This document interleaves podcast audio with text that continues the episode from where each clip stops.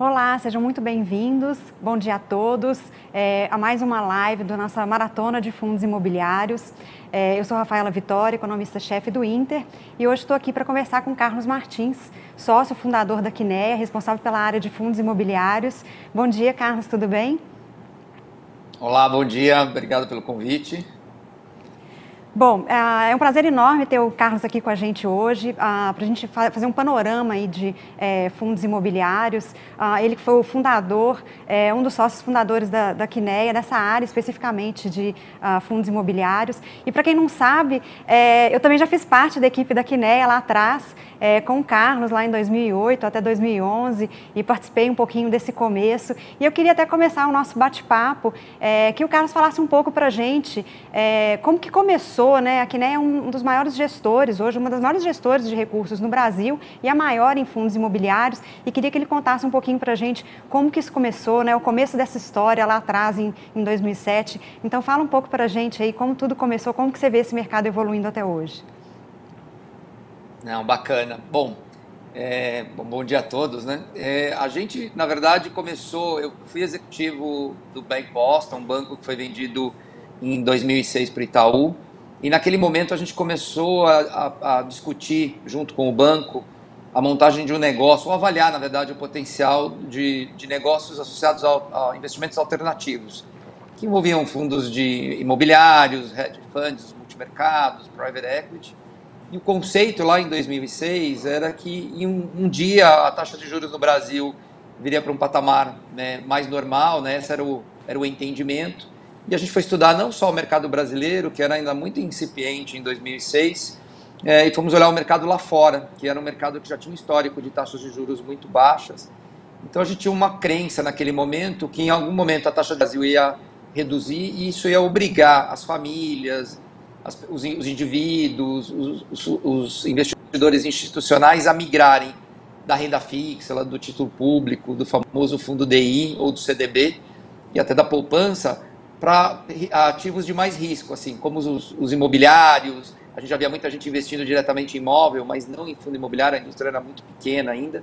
em private equity, em infraestrutura, ou seja, buscando um pouco mais de risco para remunerar o seu capital. Isso foi lá em 2006. De lá para cá, aqui é uma, é uma parceria é, dos sócios executivos que saíram do Bank Boston, depois a gente veio trazendo mais alguns sócios. Né? Hoje a gente tem aproximadamente 57 bi sobre gestão, dividido em quatro classes de ativos, né? então multimercados de previdência, fundos de infraestrutura, fundos imobiliários e a participação em private equity também. E isso acabou acontecendo ao longo do tempo. Né? Essa, a gente vai estar tá chegando aqui a, a 15 anos de existência. Né? O, o começo foi mais duro porque era um mercado ainda em crescimento, você precisava, ainda tinha o juro, a competição de juro muito alto. E também você, nessa indústria, você precisa ir criando o histórico, é o que a gente chama do track record, né? É, ver como é que a empresa funciona, como é a dinâmica com os sócios. E a gente foi construindo ao longo do tempo. A área imobiliária a gente achava que era uma opcionalidade naquele momento. A gente olhava o Brasil, ainda era muito pequeno, mas lá fora os números são bastante robustos. E aí a gente começou a ver ali, eu lembro de uma primeira discussão, o pessoal comentava que o banco estava perdendo dinheiro, os bancos, aí não para os outros bancos, mas para as empresas incorporadoras, ou seja, quando o juro começou a descer, as pessoas começaram a sacar dos bancos e comprar apartamento para ter renda. E foi daí que a gente começou a montar produtos que visassem atender esse cliente, que queria ter uma poupança de longo prazo, uma, um, um dividendo mensal, e ele fazia isso comprando apartamento, comprando pequenos escritórios, e a gente achava que os fundos eram uma maneira mais interessante de participar desse mercado, é, mais organizada, em que ele, não, ele terceiriza a gestão e ele consegue participar de coisas bem maiores, assim. E aí a, a, esse, esse, é, essa classe de ativos dentro da Kinea, que era pequena no início, cresceu bastante. Hoje a gente tem mais ou menos 15 bilhões de ativos sob gestão. Né? Os maiores fundos é, do mercado ainda estão sobre a nossa gestão. assim Então a gente vem crescendo, mas é um mercado que vem crescendo de forma geral. Né? Novas gestoras, novas subclasses, é, a concorrência está tá feroz aqui, a gente acha que é positivo e cada vez mais uma entrada grande dos investidores. E eu acho que tem aqui todo um aprendizado, né? Muita gente entrou, mesmo na crise aqui a gente tinha uma preocupação se haveria uma saída de investidores, e pelo contrário, a gente viu um aumento dos investidores, até porque como o juro era muito alto, não fazia sentido sair do, do fundo imobiliário, da bolsa, para voltar para a renda fixa. Então, eu acho que essa, essa classe efetivamente entrou no radar dos investidores. Acho que hoje todo mundo já começou a experimentar os benefícios de investir num fundo imobiliário ao invés de comprar um apartamento que você fica concentrado, demanda um volume maior de recursos, é, demanda você cuidar do ativo, né? Então acho que o fundo ele tem uma série de vantagens e a gente acha que essa indústria é crescente assim nos próximos anos. Eu não acho que, não sei se vai chegar no tamanho de uma indústria americana lá dos REITs, mas acho que ela tem espaço para crescer bastante assim na e, e o brasileiro gosta de real estate, gosta de imobiliário, então acho que está todo mundo experimentando mais aqui. Muito legal, né? É, e você fez um comentário sobre né, o investidor que investia em imóvel uh, e o fundo imobiliário se tornou um excelente instrumento para simplificar né, esse investimento em ativos, né, uh, em ativos fixos como os imóveis. E lá atrás, é, esses investidores eram muitos investidores de alta renda ou investidores uh, institucionais é, que já tinham né, imóveis uh, ou né, uma carteira de imóveis e, e, e, passou a investir em fundos imobiliários. Hoje a gente viu uma mudança, né, de vir acompanhando, principalmente nos últimos dois anos, né, a Bolsa é, atraindo aí milhões de novos investidores, né, a B3 hoje tem mais de 3 milhões de investidores, um milhão de investidoras mulheres, né, a gente alcançou esse ano, isso é uma coisa super bacana é, para a gente falar, e com destaque também de cerca de 1 milhão e 300 mil investidores em fundos imobiliários. Né. Como que você vê essa mudança do perfil ao longo desses últimos 15 anos, né, do investidor é, institucional de alta renda e hoje o investidor de varejo também podendo é, entrar nesse mercado. Qual é a mudança aí desse público-alvo? Como que isso afeta nas estratégias de investimento? É, acho que a grande, o que a gente também sentiu foi uma, eu acho que até as pessoas gostariam de investir, mas no passado era muito caro, assim. Então houve toda uma democratização do processo de investimento com a criação das plataformas digitais, né? Esses novos players que vieram, é, que estão hoje tem hoje o acesso é todo dado de forma digital, de um, é, eles permitiram reduzir os custos de entrada, né? Então, antes lá atrás, para você ser um participante, ter uma conta na corretora, era caro, você tinha um acesso, era, era mais restrito aos grandes investidores, é, você não tinha um acesso tão fácil. Hoje, qualquer investidor com o menor volume que ele tenha de recursos, ele consegue abrir uma uma conta, os custos, a maioria das, das plataformas hoje gera uma série de incentivos, reduziram muitos custos, então isso democratizou de uma forma geral a entrada de pequenos investidores, então a gente vê uma, uma entrada muito grande é, do varejo, né, que a gente chama do pequeno investidor, que está começando ainda a formar a sua poupança, porque o custo de entrada é, é, é baixo, é muito mais democrático hoje, né? Você tem uma série de plataformas e de canais de veículos aqui para entrar na indústria. E o fundo imobiliário entrou realmente no radar. Assim, eu acho que eles têm o histórico de familiares, dos pais, de amigos que investem na indústria, mas eu vejo na nova geração também uma. Ainda tem um investidor que gosta do tijolo, né? Acho que essa coisa da volatilidade da cota do fundo ainda preocupa um pouquinho alguns investidores, mas eu vejo principalmente a geração mais jovem, assim, ela não quer alocar tempo em cuidar do ativo, ter que falar com o inquilino, ter que ir atrás de alguém para fazer uma obra. Ele prefere olhar lá as opções. Hoje você tem muitas opções, você tem muito mais liquidez na bolsa, você tem muita gente falando de fundos imobiliários que também isso ajuda bastante. Né? Então, é, hoje você tem mais de 330 fundos listados na bolsa, vários subsetores. Então, às vezes a, a pessoa fica meio: o que, que eu vou fazer, qual que eu vou comprar? Então, você também tem a democracia da, da informação. Então, acho que os gestores melhoraram muito o seu processo de comunicação, né? Hoje você tem bons sites, a gente estava comentando aqui antes da, do início da nossa live, assim, hoje todo mundo produzindo conteúdo, vídeos para facilitar e aproximar o investidor é, dos fundos, o que tem dentro dos fundos, isso tudo facilita o processo. Então, uma classe que o brasileiro em geral gosta, agora ele consegue com 100 reais comprar uma cota, assim. E antes ele precisava ter um dinheiro grande para comprar um primeiro apartamento, uma primeira casa, um, um, um, um, escritório comercial pequeno.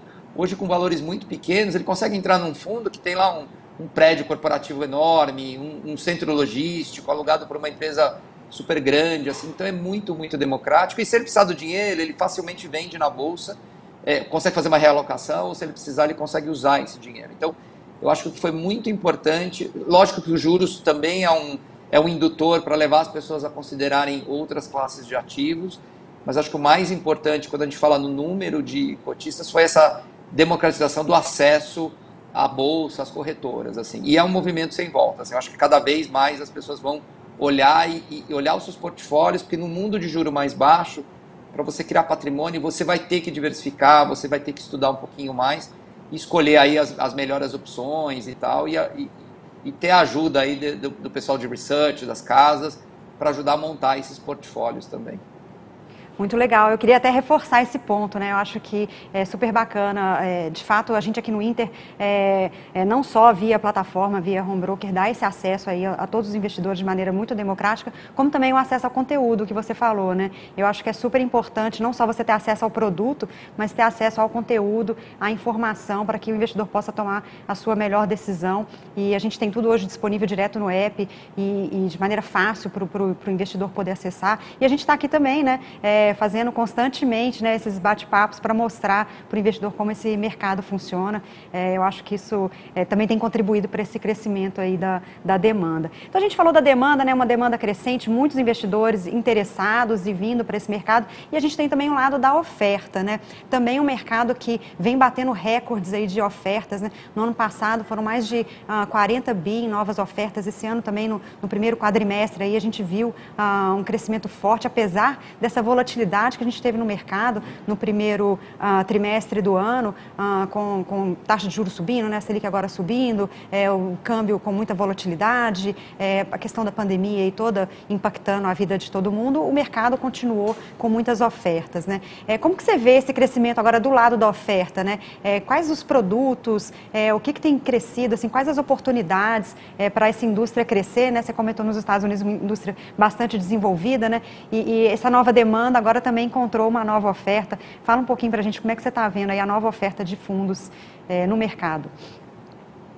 É, o que a gente viu aqui até o pré-pandemia, ali até o final de 2019, foi um ano muito grande aí de captações e início de 2020. Você tinha o que a gente chamava dos queridinhos do mercado, né? Que eram os fundos de shopping, os fundos de escritório, né? um pouco mais, ainda um pouco atrás os de logística. Então você tinha aí uma classe que as pessoas gostavam bastante, tinha uma, é, um interesse muito grande pelos ativos, dado o nível de juros, tinha um, um, um, retorno interessante, além de tudo você tem a isenção lá dos dividendos e tudo mais.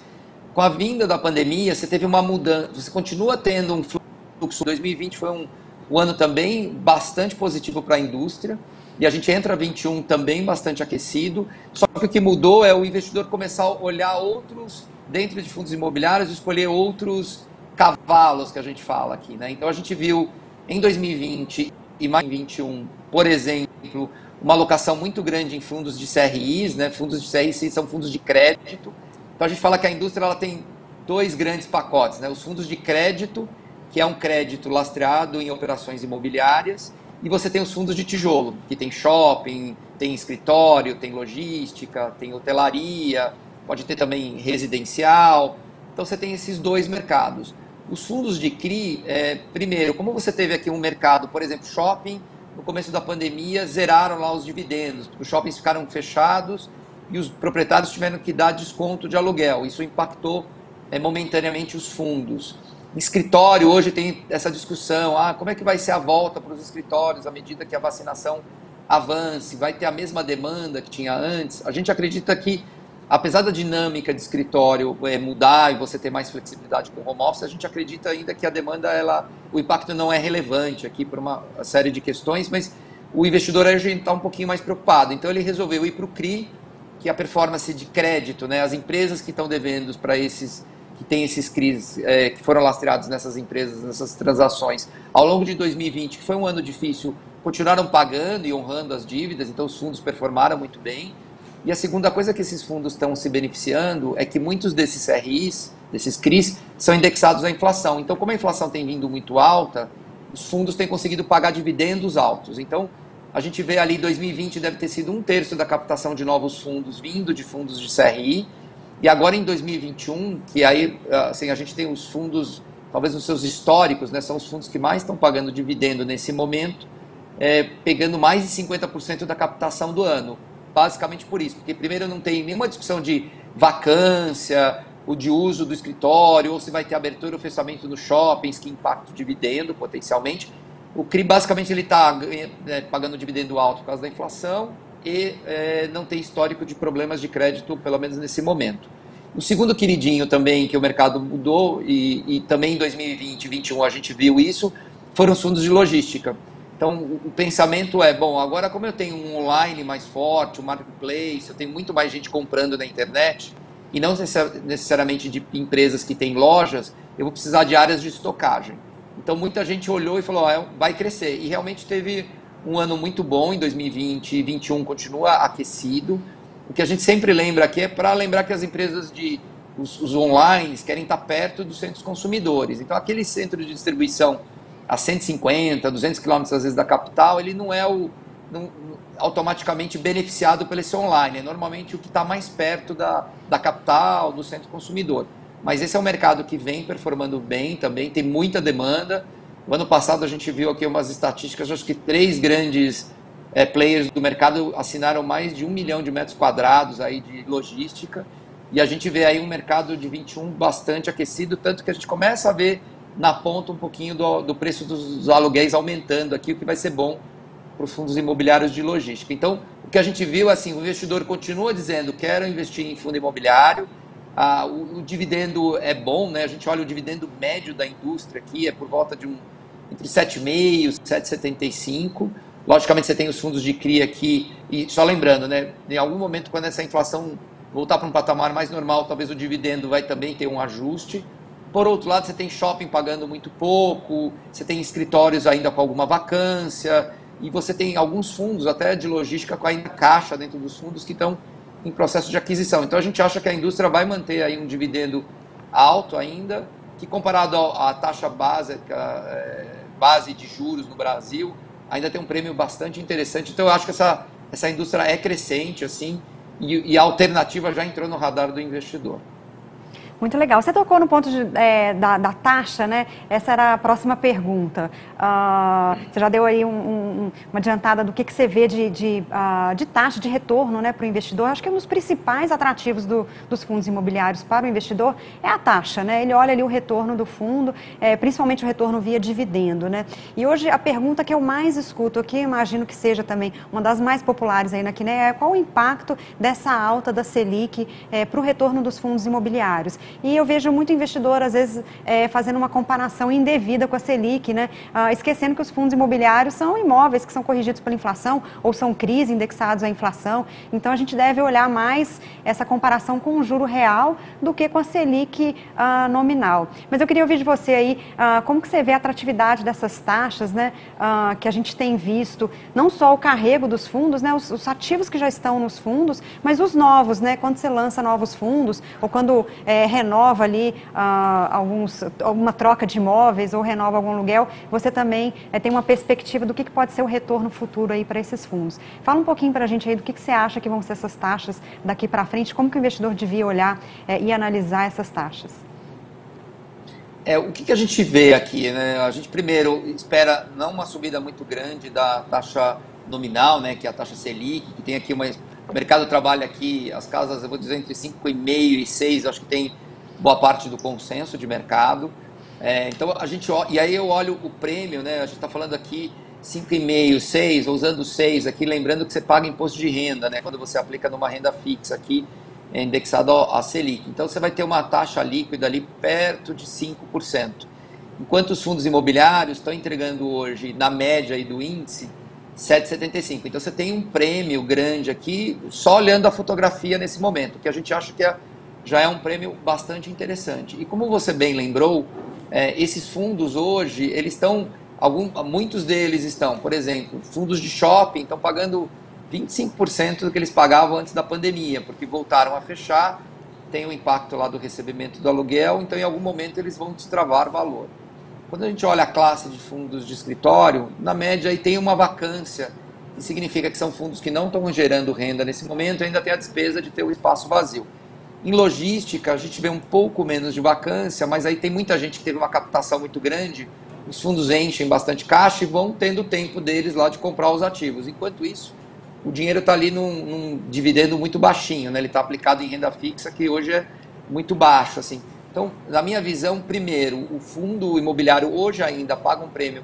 Hoje, nesse, nesse nível de taxa de juros que a gente tem hoje, ela é muito mais alta, né?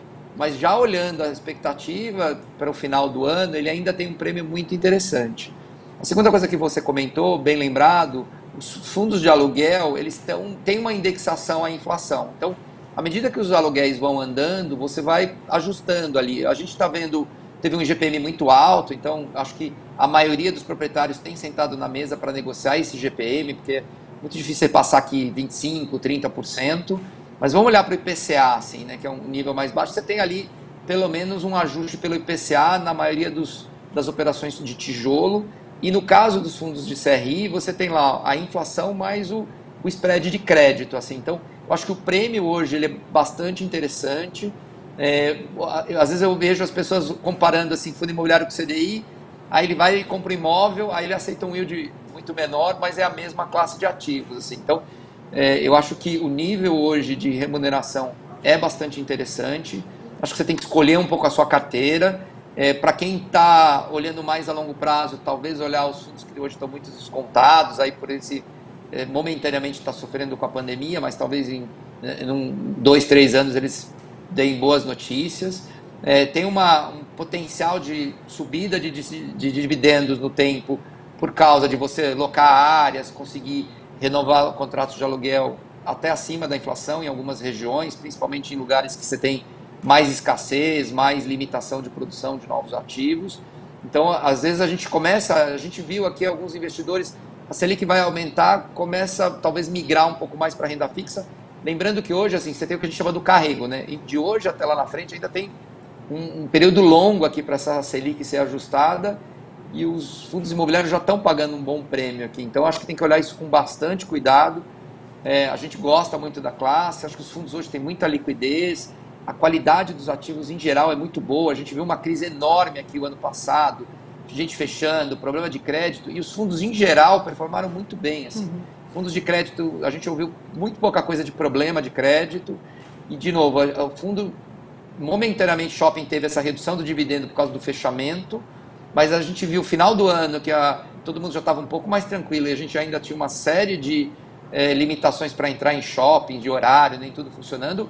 O NOI, né, assim, a receita dos shoppings, teve shopping que voltou a níveis de pré-pandemia, né, porque o shopping não é só compras, ele é entretenimento, é conveniência. Então, acho que tem um upside muito interessante aí para vir para os próximos anos. É, eu acho que a classe continua muito interessante. E como teve um, tem um certo mau humor, tem muita oportunidade aí no mercado secundário também para dar uma olhada e comprar coisas interessantes. Ah, legal. É, e falando especificamente desse mercado de fundos de tijolo, é, a Quineia tem um fundo é, bastante tradicional, um dos maiores do mercado, que é mais diversificado. Né? O mercado se especializou ali, você comentou no, no, no começo do nosso bate-papo, né? os fundos de logística, os fundos de lajes corporativas, os de shoppings, é, mas ah, o fundo mais tradicional é um fundo que é mais diversificado. Né? E, e fala um pouquinho desse panorama dos fundos de tijolo, é, como que você está vendo é, essa vacância que também você comentou, a gente já pode é, pensar numa redução dessa vacância com essa recuperação econômica, em aumento de aluguéis? É, como está a perspectiva para o mercado de aluguéis, para os fundos de tijolo? E aí, se você quiser falar um pouquinho do fundo mais diversificado aí de vocês, é, conta para a gente aí como é que você está vendo esse mercado. Bacana. Quando a gente montou o fundo na Quineia, é, a gente, o nosso fundo de tijolo de aluguel, a gente entendeu que o mandato do fundo, assim, os, os nossos investidores queriam previsibilidade de recebimento de dividendo. Efetivamente, eles compravam um fundo imobiliário para receber aquela renda mensal, que é um complemento da renda deles. Né? Alguém que talvez já parou de trabalhar e quer ter uma mesada todo mês, que era exatamente o que eles procuravam quando eles compravam uma casa para alugar, um escritório. É um complemento de renda que pingue todo mês. Assim. Então, acho que a primeira característica era é, você ter essa distribuição mensal. E aí a nossa grande preocupação é o mercado imobiliário ele tem os seus ciclos, assim, você pode ter momentos de grandes produções. Então como é que a gente fazia para proteger essa geração de dividendos? Assim? Então na nossa cabeça uma das maneiras de fazer primeiro era a gente tinha uma preocupação muito grande com liquidez, então a gente resolveu reunir escritório e logística no mesmo fundo para que eu pudesse ter uma gama maior de investimentos e aí o fundo pudesse crescer. E por que, que é importante o fundo ser grande? Para eu ter diversificação de ativos, eu ter muitos inquilinos, porque aí né, você pode ter a vacância, né, que aquele momentaneamente um inquilino saiu do seu ativo, fica vago até você conseguir um outro.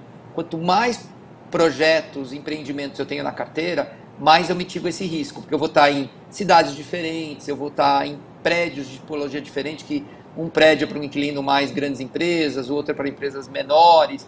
E a dinâmica do mercado ela, ela vai afetando os ativos de forma diferente, inclusive entre as praças também. E a gente queria fazer o que a gente chama de hedge, né? Qual era a maneira de proteger um pouco mais a nossa geração de receita de aluguel? Foi comprando ativos, a gente fez uma carteira muito grande de ativos logísticos, Hoje, mais da metade da nossa receita é com aqueles contratos que o mercado chama de BTS, que são contratos atípicos, em que o inquilino ele não pode sair do contrato até o término do até o vencimento do contrato.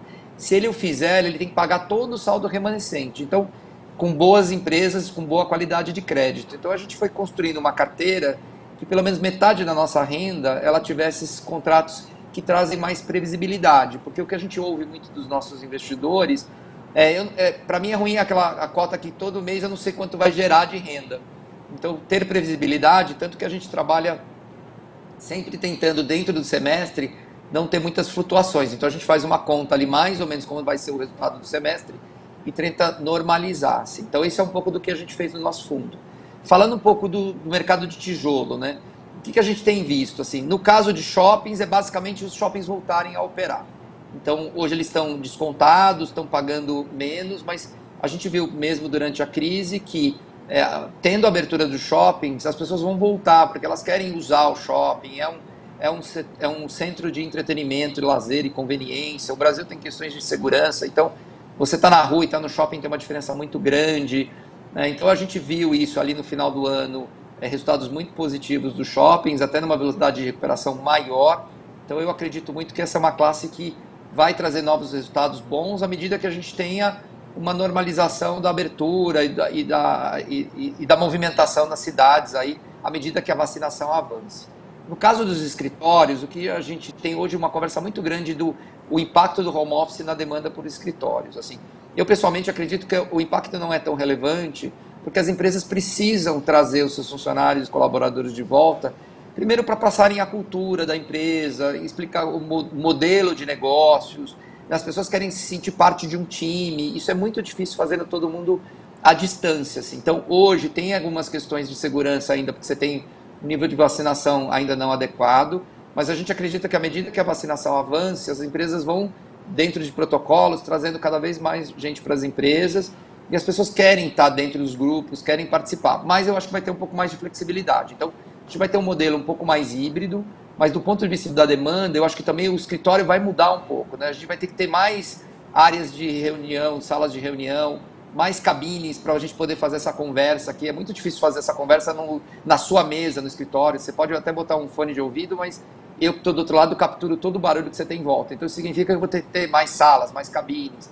Eu acho que todo mundo, para esse modelo híbrido funcionar, ninguém mais vai ter uma mesa fixa. Então ah, eu tinha um dia que eu não ia no escritório, mas eu precisei ir por algum motivo. Eu preciso ter bolsões ali que eu consigo chegar e colocar o meu notebook. Eu acho que o adensamento vai mudar um pouco. As pessoas estão um pouco mais preocupadas com essa coisa de muita gente. assim. Então, é, a, só para ter uma métrica, aqui no Brasil a gente faz essa conta, né? O número usual aqui é uma pessoa a cada 7 metros quadrados. Né? Quando você faz ali o, o, o teu teste de fit out, que a gente chama, né? quando você vai montar o seu layout do escritório, essa é uma métrica muito usada. Quando a gente olha Estados Unidos e Europa, esse número varia entre 10 a 14. Então, a gente acha que os, o adensamento dos escritórios vai diminuir, ou porque eu vou precisar de mais salas de reunião para fazer bate-papos, ou, ou, esses bolsões que não vão estar tá associados a ninguém, e eu vou ter um menor adensamento até pelo incômodo das pessoas que querem estar tá em ambientes um pouco mais é, flexíveis. assim. Quando a gente olha o que está acontecendo no mercado, a gente viu um aumento da vacância, mas a nossa percepção é que ela aconteceu mais, não porque as pessoas estão é, devolvendo escritórios, mas porque, desculpa, por causa da, do home office, mas por causa da economia. As empresas foram afetadas pela, pela crise econômica, pela redução de consumo em algumas áreas, e aí elas tiveram que mandar pessoas embora, e o próximo, empresa de serviços, depois de pessoal, é, é ocupação, né? É o, é, o, espaço, é o aluguel. Então a gente viu muitas empresas, assim, mais fortemente abaixo de mil metros quadrados, que devolveram por uma questão é, econômica, não porque elas estão mandando mais gente para casa e tudo mais. Então, eu acho que o modelo vai ser híbrido, mas eu acho que à medida que a, a economia retome aqui e as pessoas possam voltar ao escritório, eu acho que a gente vai ter uma queda é, da vacância que talvez ainda escorregue mais um tempo aqui, mais um trimestre, porque a gente continua vendo aí potencial risco de fechamento novamente é, de shoppings, de escritório, porque a gente não está tendo uma velocidade tão grande na vacinação, mas superado essa fase, acho que à medida que a gente tem uma vacinação mais pujante, ou ela chegue a um determinado percentual, acho que cada vez mais a gente está vendo muita gente é, cansada de estar em casa, falta de trocar ideias com seus é, parceiros, equipes muito grandes são difíceis de você monitorar totalmente online, né? Então, acho que está todo mundo querendo voltar de alguma maneira para o escritório. E eu acho que tudo isso vai refletir em preço, em ocupação. Então, acho que no curto prazo ainda vai ter uma volatilidade grande, é, mas no médio prazo, acho que bons escritórios, bem localizados, vão dar muita alegria. Assim. Então, eu falo para todo mundo: se você não acredita, talvez na nossa visão aqui da ocupação dos escritórios, vá para os fundos que têm os melhores ativos. Porque se, se o impacto for maior, esses bons ativos vão roubar os inquilinos dos prédios mais mal localizados, mais mal, maltratados, com plantas menos eficientes. E no final do dia você vai é, se beneficiar desse momento, talvez, de mais mau humor, é, no momento de mais normalidade aqui. Então a gente é, é otimista no médio prazo. Ah, legal. E é interessante, né? A pandemia afetou a vacância né, dos, dos, escritórios, ah, nos aluguéis. Mas lá atrás, no, no, pico da pandemia, a gente tinha muito medo da inadimplência nos CRIs, né? Então agora mudando um pouco para os fundos de papéis, né? Lembrando que os fundos de CRIs, é, os CRIs têm risco de crédito, né? A gente está fazendo uma renda fixa, crédito privado é, para um, um, emissor, né? E a gente, se, a gente falou muito do, do, do, risco de inadimplência, né? A crise poderia impactar bastante aí o setor e a gente não viu, né? De fato, o setor bancário aí vem apresentando uma inadimplência muito baixa de maneira generalizada o que foi um ponto muito positivo. Mas agora, olhando daqui para frente, né, esse mercado de crise cresceu muito e será que a gente pode ver algum risco de inadimplência respingando daqui para frente por conta desse crescimento? Como é que você avalia de maneira geral é, esse mercado de crise, esse potencial uh, de crescimento e o que, que tem de risco ali embutido que o investidor precisa ficar atento? É, eu acho que, do ponto de vista macro, assim, a nossa é, preocupação olhando para a indústria, né? eu como alocador em, em, fundos do mercado, assim, né? uma quantidade muito grande de dinheiro foi levado para os fundos de CRI. Então, como eu comentei, mais de 50% da captação desse ano, o ano passado mais ou menos um terço do mercado. Então isso começa a gerar uma disputa e uma pressão muito grande sobre os gestores.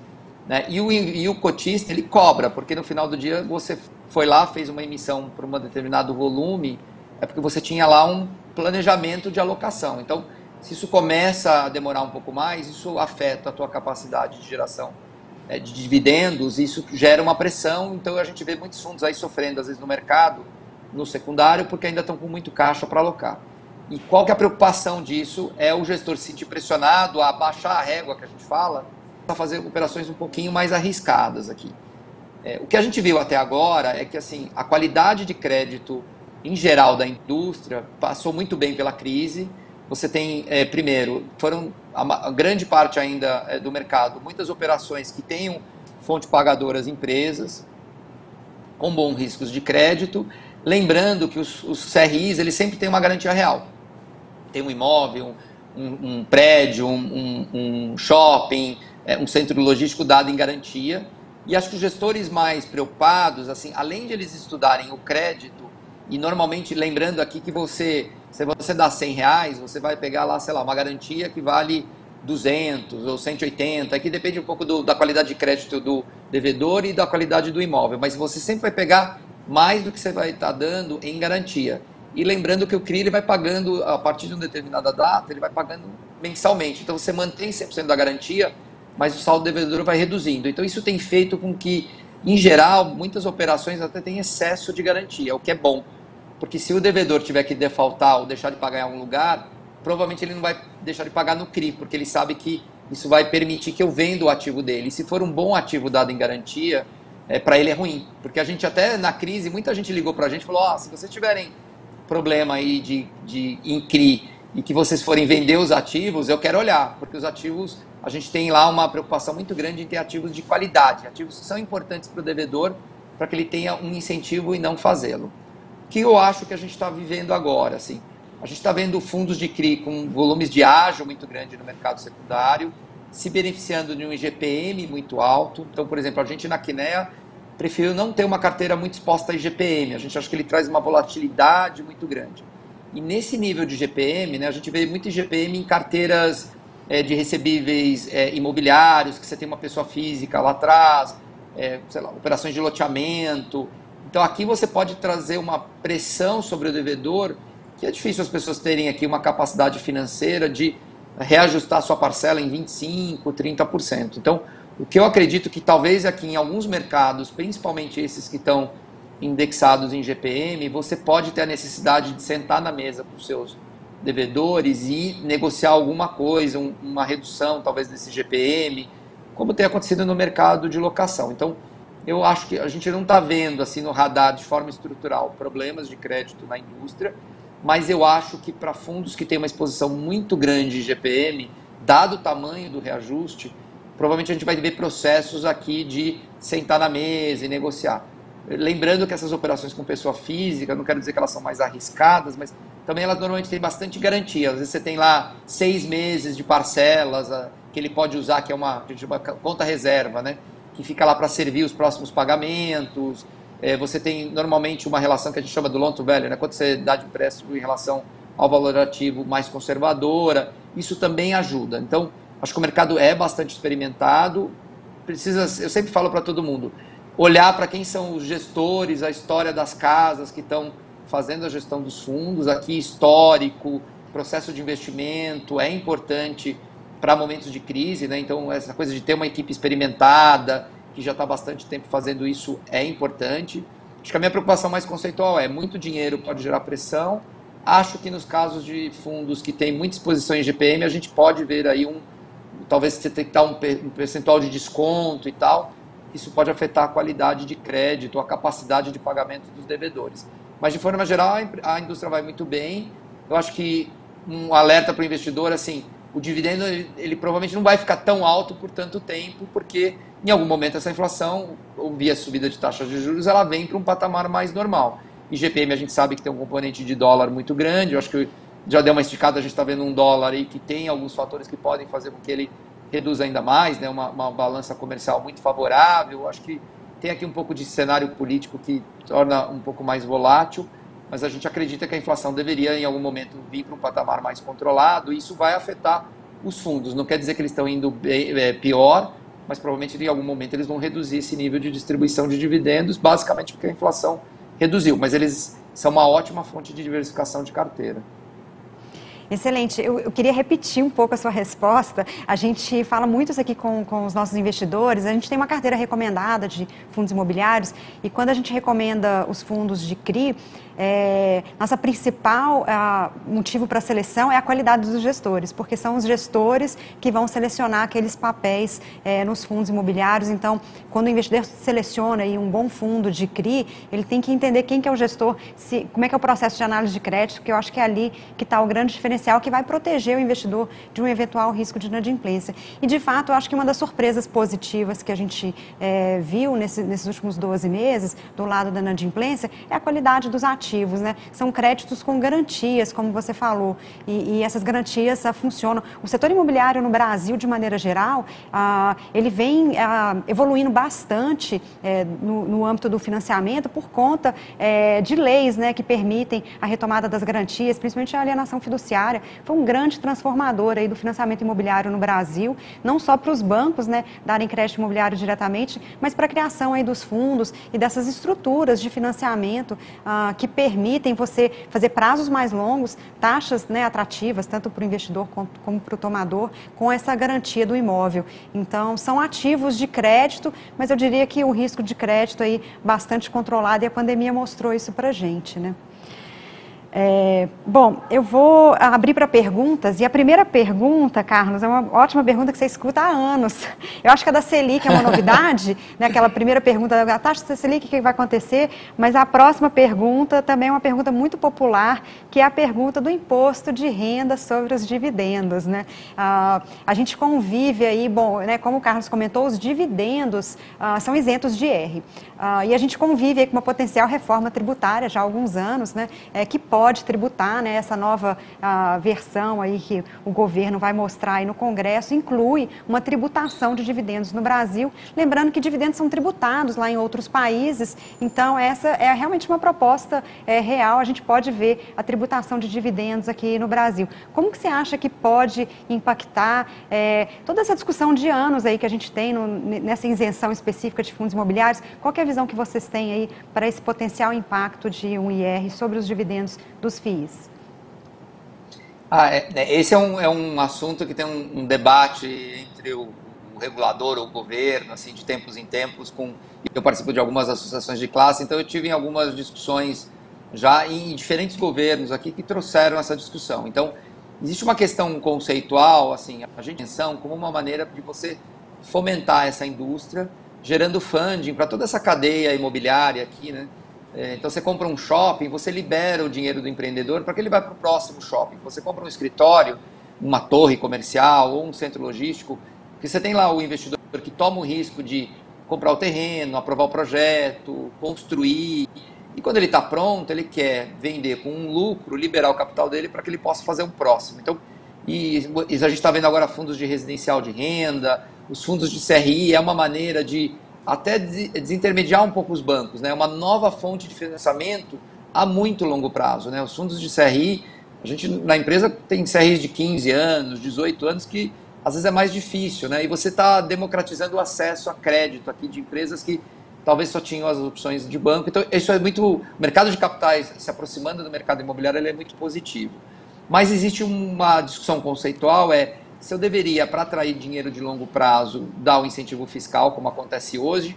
E no caso de fundos imobiliários, olhando outros mercados lá fora, a gente vê que é, para o crescimento, a gente vê os fibras no México, foram dados muitos incentivos fiscais, exatamente para fazer com que essa indústria amadureça, cresça e, e ganhe pujança. Assim. Então a gente acha que o benefício, o benefício faz sentido, talvez para alguns instrumentos, né? lembrando que não só o fundo imobiliário, mas você tem as LCIs, LCAs, CRIs, CRAs, as debêntures incentivadas. Então, uma série de instrumentos hoje que contam com algum é, benefício fiscal. É, o que a gente viu, assim, a gente não consegue garantir que não haverá. Acho que sempre tem um debate. A gente, nos últimos anos, viu alguns debates. É, eu acho que não é uma mudança fácil, mas ela pode acontecer. O que a gente viu nos casos, até teve um projeto de lei levado pelo Levi ali, ainda no governo Dilma. É, o que eu digo para todo mundo é assim: a gente não consegue garantir mas o que a gente viu de todos os governos até agora que a gente teve contato é que você preservava o estoque. Então, eu comprei um CRI, é, agora é, ele fica isento até ele vencer. Então, é, eu não vou mudar, é, passar a tributar coisas que eu já tenho na carteira. Nos fundos imobiliários isso é um pouquinho diferente, porque o fundo imobiliário ele não morre, né? ele continua valendo. Na, nas vezes que eu discuti, a, as propostas eram a gente também mantém o estoque preservado, só que os fundos não poderiam mais captar dinheiros, então esse seria um caminho. Então o que eu digo assim, eu sempre acho que eu, toda vez que a gente discute com o governo, com os reguladores, sempre tem esse bom senso de preservar o passado e talvez mudar a regra dos novos. Então, talvez nos fundos imobiliários, o, o que seria o bom senso aqui é dizer, olha, fundo imobiliário emitido, que emitiu antes da mudança da lei, mantém as regras que tinham antes dessa emissão. Novos fundos, ou se o fundo captar mais dinheiro, aí ele passa a ser tributado. Então, é, eu, eu diria assim, a gente está vendo o, até o, o, ministro da Economia soltando aqui algumas questões, ele teve alguns seminários, alguns lugares aí falando de novo que está revendo, ele mencionou basicamente LCI, LCA, CRI, CRA, mas eu acho que quando você traz essa discussão, você vai olhar todos os instrumentos, acho que talvez onde tem o conforto é que a gente sempre viu o passado ser preservado nessas discussões, assim, então, e acho que nesse governo, que é um governo é, muito mais perto do mercado, né? O, o pessoal, a turma que está ali olhando a parte econômica é muito próximo do mercado. Me surpreenderia eles é, tributarem o passado. Assim, eu acho que seriam só para coisas novas aqui. Legal.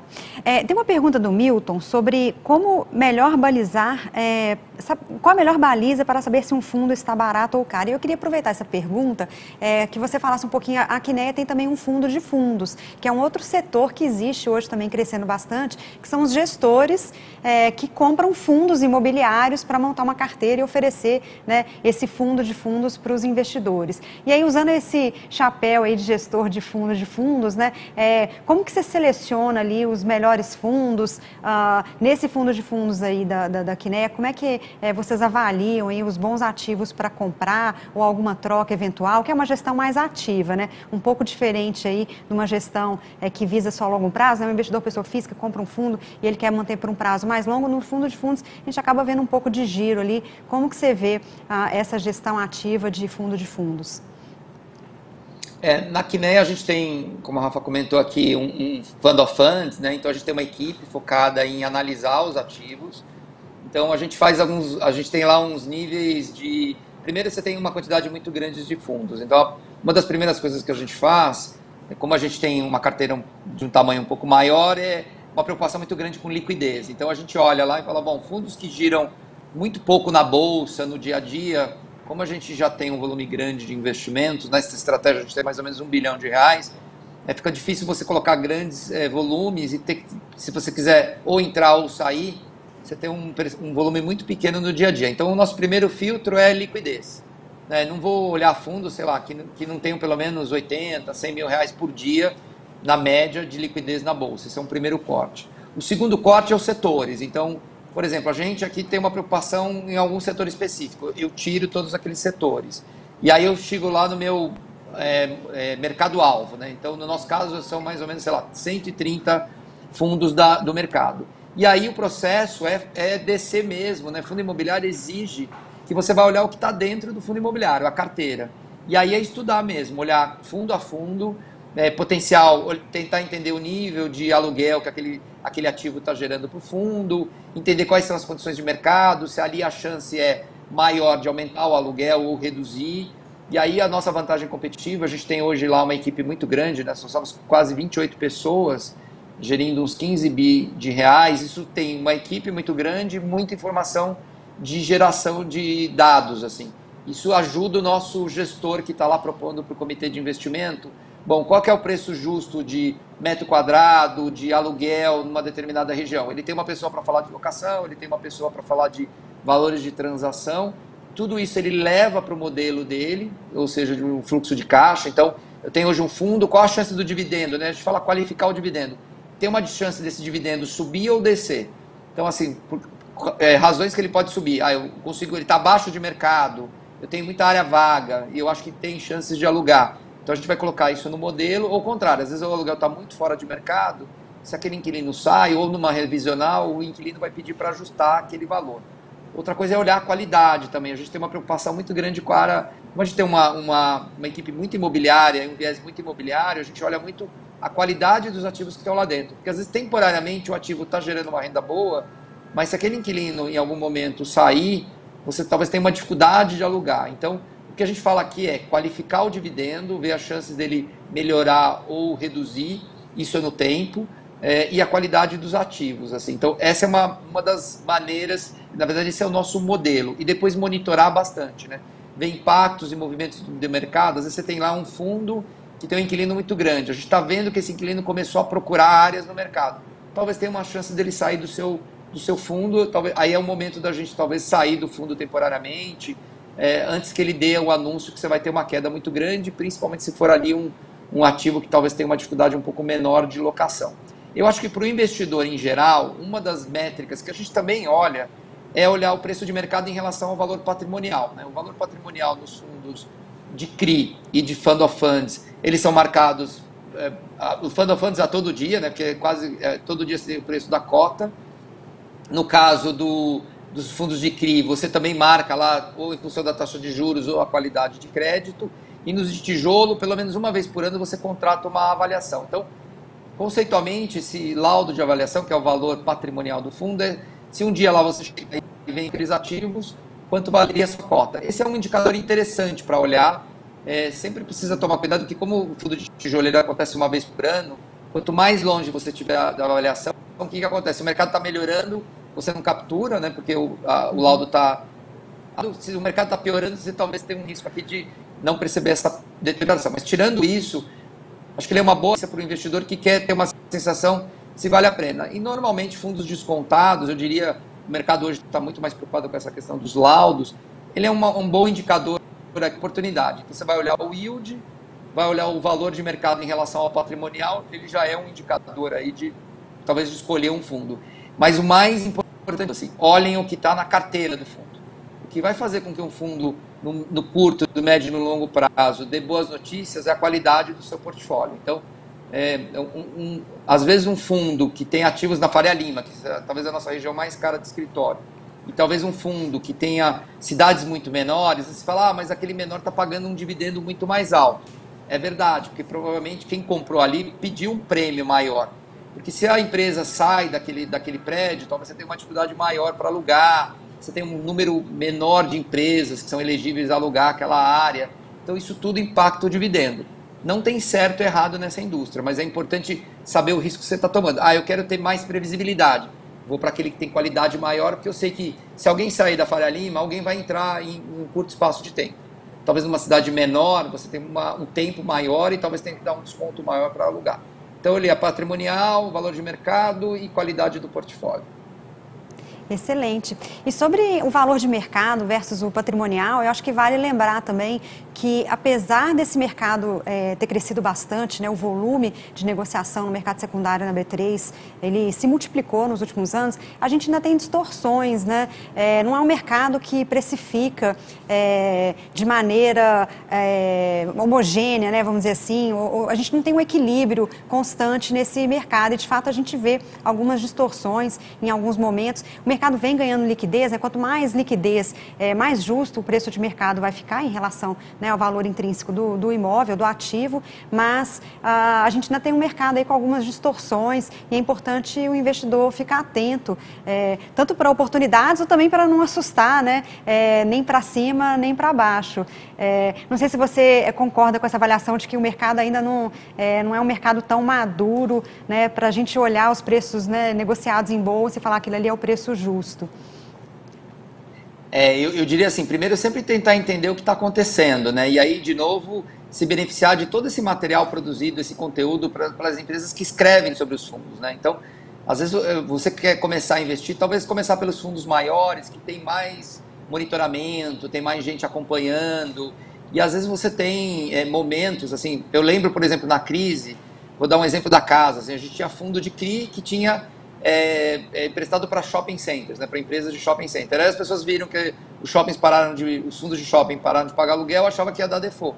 Uma coisa não tinha a ver com a outra, porque na verdade o crédito das empresas de shopping era muito bom, era muito bom e a gente tinha garantias muito sólidas. Então não aconteceu nada na prática, mas naquele momento as cotas caíram e aí assim o investidor precisa tomar cuidado para não ir no efeito manada, tá caindo, saiu vendendo.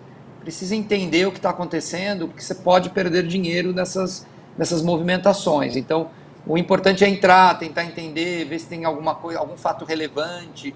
Todo fundo tiver fatos relevantes, ele é obrigado a, publicar na bolsa. Então, você entra lá no site da bolsa, nas empresas de research que escrevem sobre isso. Se tiver alguma coisa relevante, ela vai provavelmente soltar isso no relatório dela. Então, hoje a gente tem bastante informação disponível. E na dúvida, entre no e-mail da gestora e mande um e-mail. Não entendi por que a cota caiu tanto teve alguma coisa, os bons gestores vão retornar. Eu acho que hoje tem uma preocupação muito grande das gestoras em prover informação. Né? O mercado está cada vez maior, então todo mundo está trabalhando aqui em ter. É, a gente tem fundos lá enormes, assim, se todo mundo ligasse, a gente vai conseguir falar com todo mundo. Mas preparar material, mas assim, a gente sempre vai responder um investidor. Fiquei na dúvida, não entendi o movimento, aconteceu alguma coisa relevante, mandem para gestoras. Assim. E eu diria que se a gestora não te responde, já é uma indicação que talvez ela não, talvez não, se, talvez não seja esse o parceiro que você quer ter para o seu dinheiro de longo prazo. Assim. Então, usem os instrumentos, que é uma maneira de você não tomar uma decisão, às vezes só por um mau humor momentâneo do mercado. Assim, ainda é um mercado muito, que a gente fala desarbitrado. Assim. É um mercado que são investidores individuais. A gente vê um aumento aqui dos institucionais vindo para esse setor. É, os FOFs hoje estão né, 10% do índice, são muito mais atuantes mas ainda existem, principalmente às vezes fundos que são um pouco menores, que não estão no radar dos grandes investidores, alguma confusão de precificação, assim, e não dá para sair vendendo só porque começou a cair sem entender direito o que está acontecendo. Ah, bacana. E vou aproveitar para fazer uma propaganda do nosso research. A gente tem um acompanhamento aqui. A cada 10 dias a gente divulga um relatório com um resumo de todos esses fatos relevantes é, que a gente coleta é, da B3 Uh, exatamente isso, né? É um, é um, novo aluguel, é uma venda de um imóvel, é um aluguel que vai ficar é, vago e a gente uh, coloca isso para o investidor, né? Toda essa informação que ela é muito importante na hora da tomada é, de decisão e ela pode impactar preços ali é, de alguns fundos, dependendo do movimento, né? Se a vacância é muito grande, tanto na ocupação, né? Quanto na desocupação. Então, esse é um relatório muito bacana, está lá no nosso app. A cada 10 dias a gente faz aí um resumo de todos os fatos relevantes dos principais fundos do mercado. E aqui uma última pergunta do Tiago, que eu achei bem interessante. É, ele pergunta se seria mais interessante investir em fundos mais antigos e consolidados ou os fundos mais recentes. Né? Como que você vê um fundo mais antigo e consolidado e um fundo novo? Né? É, como é que você compara aí vantagens e desvantagens de um é, versus o outro? É, vou, vou, até a gente tem, por exemplo, na casa fundos bem antigos aqui, o nosso de tijolo é desde 2010. Acho que a vantagem de um fundo mais antigo Provavelmente ele deve ser um fundo é, que veio crescendo, então ele veio diversificando e você consegue ver como é que o fundo se comporta, é, as taxas, a distribuição de dividendo, né? Você tem um histórico maior para entender em momentos da economia como é que o fundo foi afetado e como é que ele performou e como ele recuperou. Então, o que eu diria assim, acho que quando você está escolhendo um fundo imobiliário, é sempre importante olhar o, o gestor desse fundo, é, porque na verdade ele tem um histórico ali, né? Todo produto, o mercado financeiro, assim, às vezes, por exemplo, fundo imobiliário virou um produto da moda. Então você começa a trazer um monte de gestores que às vezes não estão aparelhados ali para monitorar, né? Esse é um investimento que demanda alocação de tempo, estrutura, né? Então fundos talvez mais antigos já se provou ali que tem uma equipe que está cuidando há bastante tempo e tudo mais. Mas eu acho que fundos jovens também têm bons, têm bons produtos, né? Então eu acho que o mais importante é, primeiro, olhar o histórico da gestora. Né? Então, às vezes, gente, você tem uma, história, uma gestora já há bastante tempo experimentada e está saindo com um fundo novo. O que, que, é o lado bom aqui? É uma empresa que está lá, a área imobiliária é importante para o negócio dessa gestora, é uma equipe que já está trabalhando há muito tempo ali, sem grandes mudanças. Então, isso te dá, traz qualidade de quem está gerindo os seus negócios. Assim. E que não é uma gestora que está oportunamente fazendo fundo imobiliário porque virou da moda se amanhã virar de lançamento de não sei o que, ela sai do imobiliário, porque nós estamos falando de investimentos de muito longo prazo. Então você precisa acreditar que vai ter alguém olhando. É, o, de novo, os, os mais longos é, tem essa questão do histórico. O problema é que muito fundo antigo, no passado, que a gente teve uma mudança, eram os monoativos, que eu acho que com o tempo esses monoativos eles vão deixar de existir, porque são fundos pequenos, com um único ativo. Apesar de serem fundos que têm ativos muito interessantes, é, você acaba, o que está acontecendo com eles é que eles estão tomando é, propostas de fundos grandes para adquirirem os ativos, porque aí tem questão de liquidez, fica muito concentrado, às vezes ele não gera uma receita tão interessante para os gestores, administradores cuidarem daquele fundo. Então a gente acha que, como a gente viu em outros mercados, assim, esses monoativos devem ir sumindo e a gente ter mais fundos de é, é, escritório, logística, de tipo de ativo e não do ativo especificamente. Então, eu acho que os dois encaixam bem.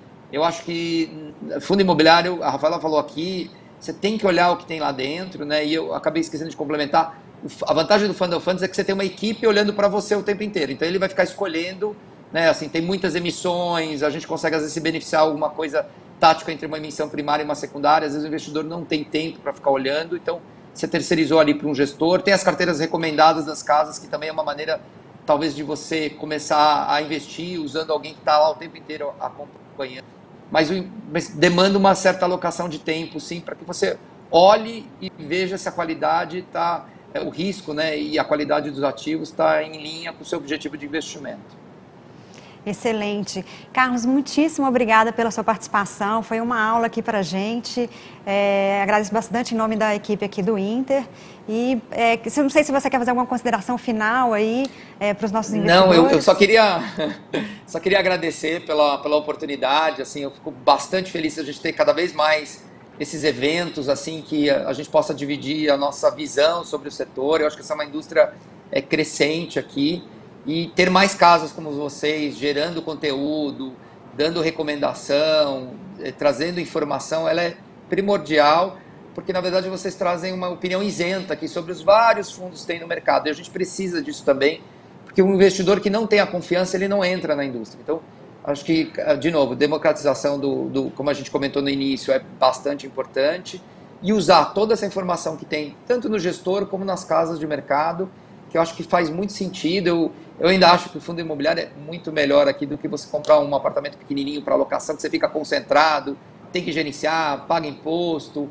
Eu acho que aqui você consegue participar de muitos fundos com um volume pequeno de capital. Então, obrigado novamente pela oportunidade, fiquei bem feliz com o convite e até a próxima. Obrigada e até a próxima. Bom, e nosso evento, nossa maratona de fundos imobiliários não acaba aqui. À tarde a gente volta é, para falar com gestores de fundos de tijolo e depois os gestores de fundos de CRI. Vamos entrar a fundo aí nesses dois mercados é, com os especialistas. Ah, eu fico por aqui e vou deixar vocês com um vídeo é, do Joe falando um pouquinho dos nossos conteúdos. Né? Como o Carlos falou, é super importante o investidor estar tá atento é, e vou deixar aqui com, você, com vocês é, um pouquinho aí dos nossos conteúdos é, sobre fundos imobiliários.